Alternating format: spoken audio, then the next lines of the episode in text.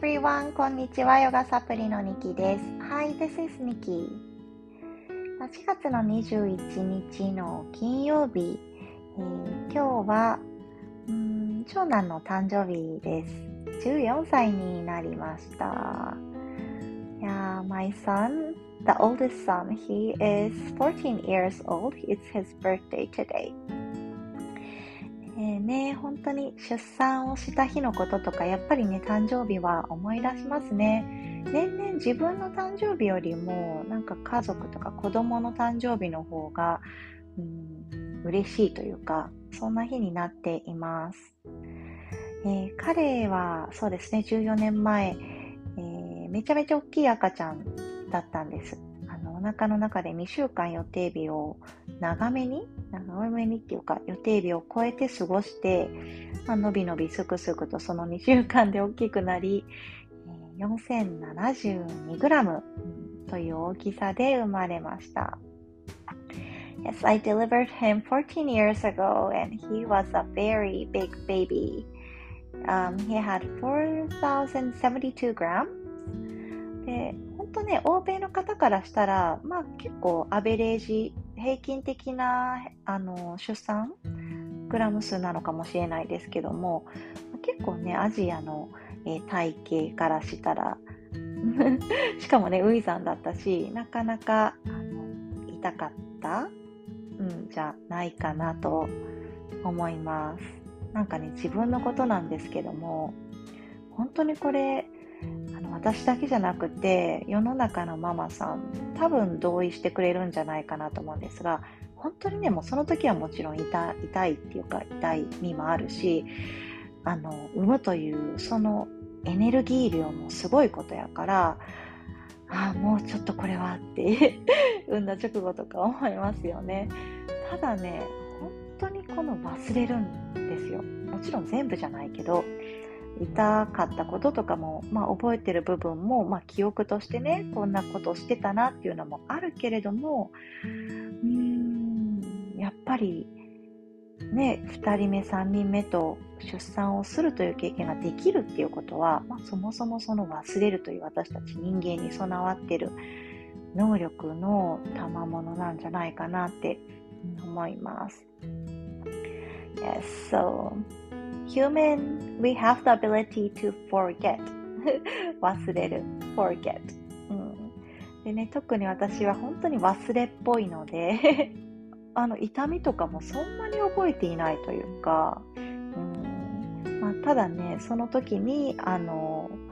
見ていた光景とか、まあ、背中をさすってくれた人のこととか、やっぱりそういった思い出っていうのは、あの、記憶として残っていますね。さあ、ちょっとあの、出産の話とはずれますが、記憶というところで、え一つ質問をしてみたいんですけれども、あの、あなたが覚えている一番幼い時の記憶っていつですか？なんかこう場面とか、その時の情景とかが浮かんだり、まあ、言葉とかでもいいですし、うん、どの場面を覚えていますか？私はこれをね、あのすごく仲良くしてくださっているアドラー心理学と、あとはもう最近は起業家の方のサポートっていうことで活動されている知り合いがいるんですけれども、その方が潜在意識のね、あの、ことについても講座とか、まあ、あの、体験セミナーみたいなのをされているんですね。でその時に、この自分の中の記憶、幼い時っていつ覚えてますかっていう質問をされたんですよ。あなたちょっと考えてみてください。どんな場面とか一番小さかった時覚えてますか？ちなみに私は3歳の時に、え両親というかお父さんお母さんねが横で朝ごはんを食べていてで私はその隣でおもちゃのちっちゃいピアノみたいなのを昔持ってたんですけどもそれをパンパン弾いているという本当にこう何の変哲もないと言ったらあれですけども、まあ、特別悲しくもなく、特別めちゃめちゃ楽しくもない記憶、これが一番幼い時かなって思ってます。うん、不思議ですよね。So memory, your memory. I had this question um, when is the youngest memory you have for yourself? Is it maybe like two years old? Or do you remember yourself being inside your mother's stomach, like mother's belly? かね、あの、子供の幼い時に聞くと、あの、体内記憶って言って赤ちゃんのお腹の中にいた時の記憶がある子もいるってね、聞いたこともありますが、もしかしたらあなたどうでしょう？あったりするかしら？ね、なんか面白いですよね。自分の記憶がどこが一番幼いかって。うん。あそれを今日、あの、息子に聞いてみようかなと思って。だいぶ前に聞いたことあるんですけども、ちょっとその時幼すぎたので、なんか言ってることがちょっとちんぷんかんぷんやったりしたから、14歳になった彼に、いつの記憶？一番自分が幼かった時、どんなことを覚えてる？って聞いてみようかなって思います。では、今日はその赤ちゃんというえー、関連から、ハッピーベイビーというポーズをバイリンガルで、えー、ヨガサプリとしてお伝えしていきます。仰向けになっていくポーズなんですね。なので、まあ、夜寝る前やっていただいてもいいですし、あの、生理中の時とかも結構骨盤周りの血流が良くなるのでおすすめです。鼠径部も伸びたりとか、うん、そうですね、下半身の巡りを良くするというところで、えー、この時期にも、そしてちょっと冷えが気になる、そんな時期にもおすすめします。では、仰向けで寝ていただき、両方の手と足を天井に持ち上げて、まずブラブラと振っていきましょうか。Lay on your back, lift your arms and legs, and gently shake, releasing the tiredness from your arms and legs. 柔らかく振りながら手と足の疲れを振りほどくようにしていきましょう。If you like, you can open and close your hands and toes.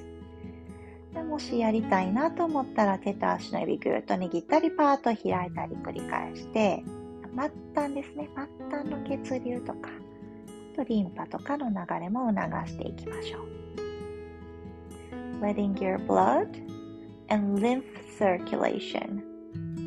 circulation これが循環、巡りそういった単語になります。よく使いますね。circulation Okay, let's bend your knees 膝を曲げて and grab your toes つま先をつかむ or outer side of your foot もしくは足の外側、小指側を掴んでいただいてもいいです。Pull your knees closer to your armpit 膝を脇の方にぐーっと引き寄せるようにして Inhale here 一つここで吸って and use your exhale to bring your hips closer to the mat. で次吐く呼吸はお尻をぐーっとマットの方に近寄せようとしてみます。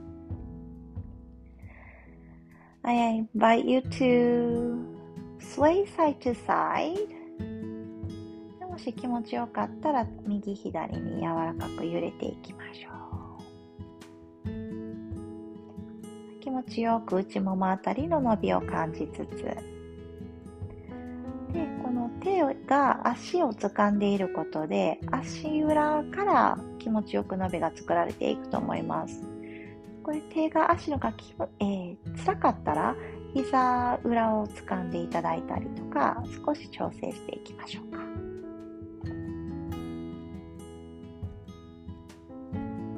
One more breath here 一つ吸って let's release from the pose soles of your feet onto the mat ゆっくりとポーズからリリースして足裏をマットにつけていきます Knock your knees inside letting them to rest toward each other 足はマット幅ぐらいで膝をセンターで合わせますそうするとね内股みたいな感じになると思います And let's bring your hands to your chest. で両方の手を胸の中心あたりに置いていきましょう。Start to connect with your heartbeat today. 今日は自分の心拍を感じ取ってみます。The heartbeat that never stops until the last moment of your life. 自分の人生が終わるその瞬間まで打ち続ける自分の鼓動を感じてみます。The heartbeat once started beating inside your mother's belly and now beating your own rhythm ゆっくりと自分の鼓動をまずはね始まりはお母さんのお腹の中でしたねそれが皆さん人生をそれぞれ生きてきてでこの鼓動っていうのはあなたのあなただけの今はリズムを刻み続けています。死ぬ瞬間その時まで。子育てをしながら自分のリズムも刻みながら Take one more big breath in 一つ吸う呼吸ぐーと気持ちよく体満たして And exhale, sigh it out ふーっと吐きましょう OK ですではゆっくりと目を開けましょうではあなたの週末が少しでもね、こうやって自分とつながる時間を持てますように。I hope you enjoy your weekend. See you on Monday.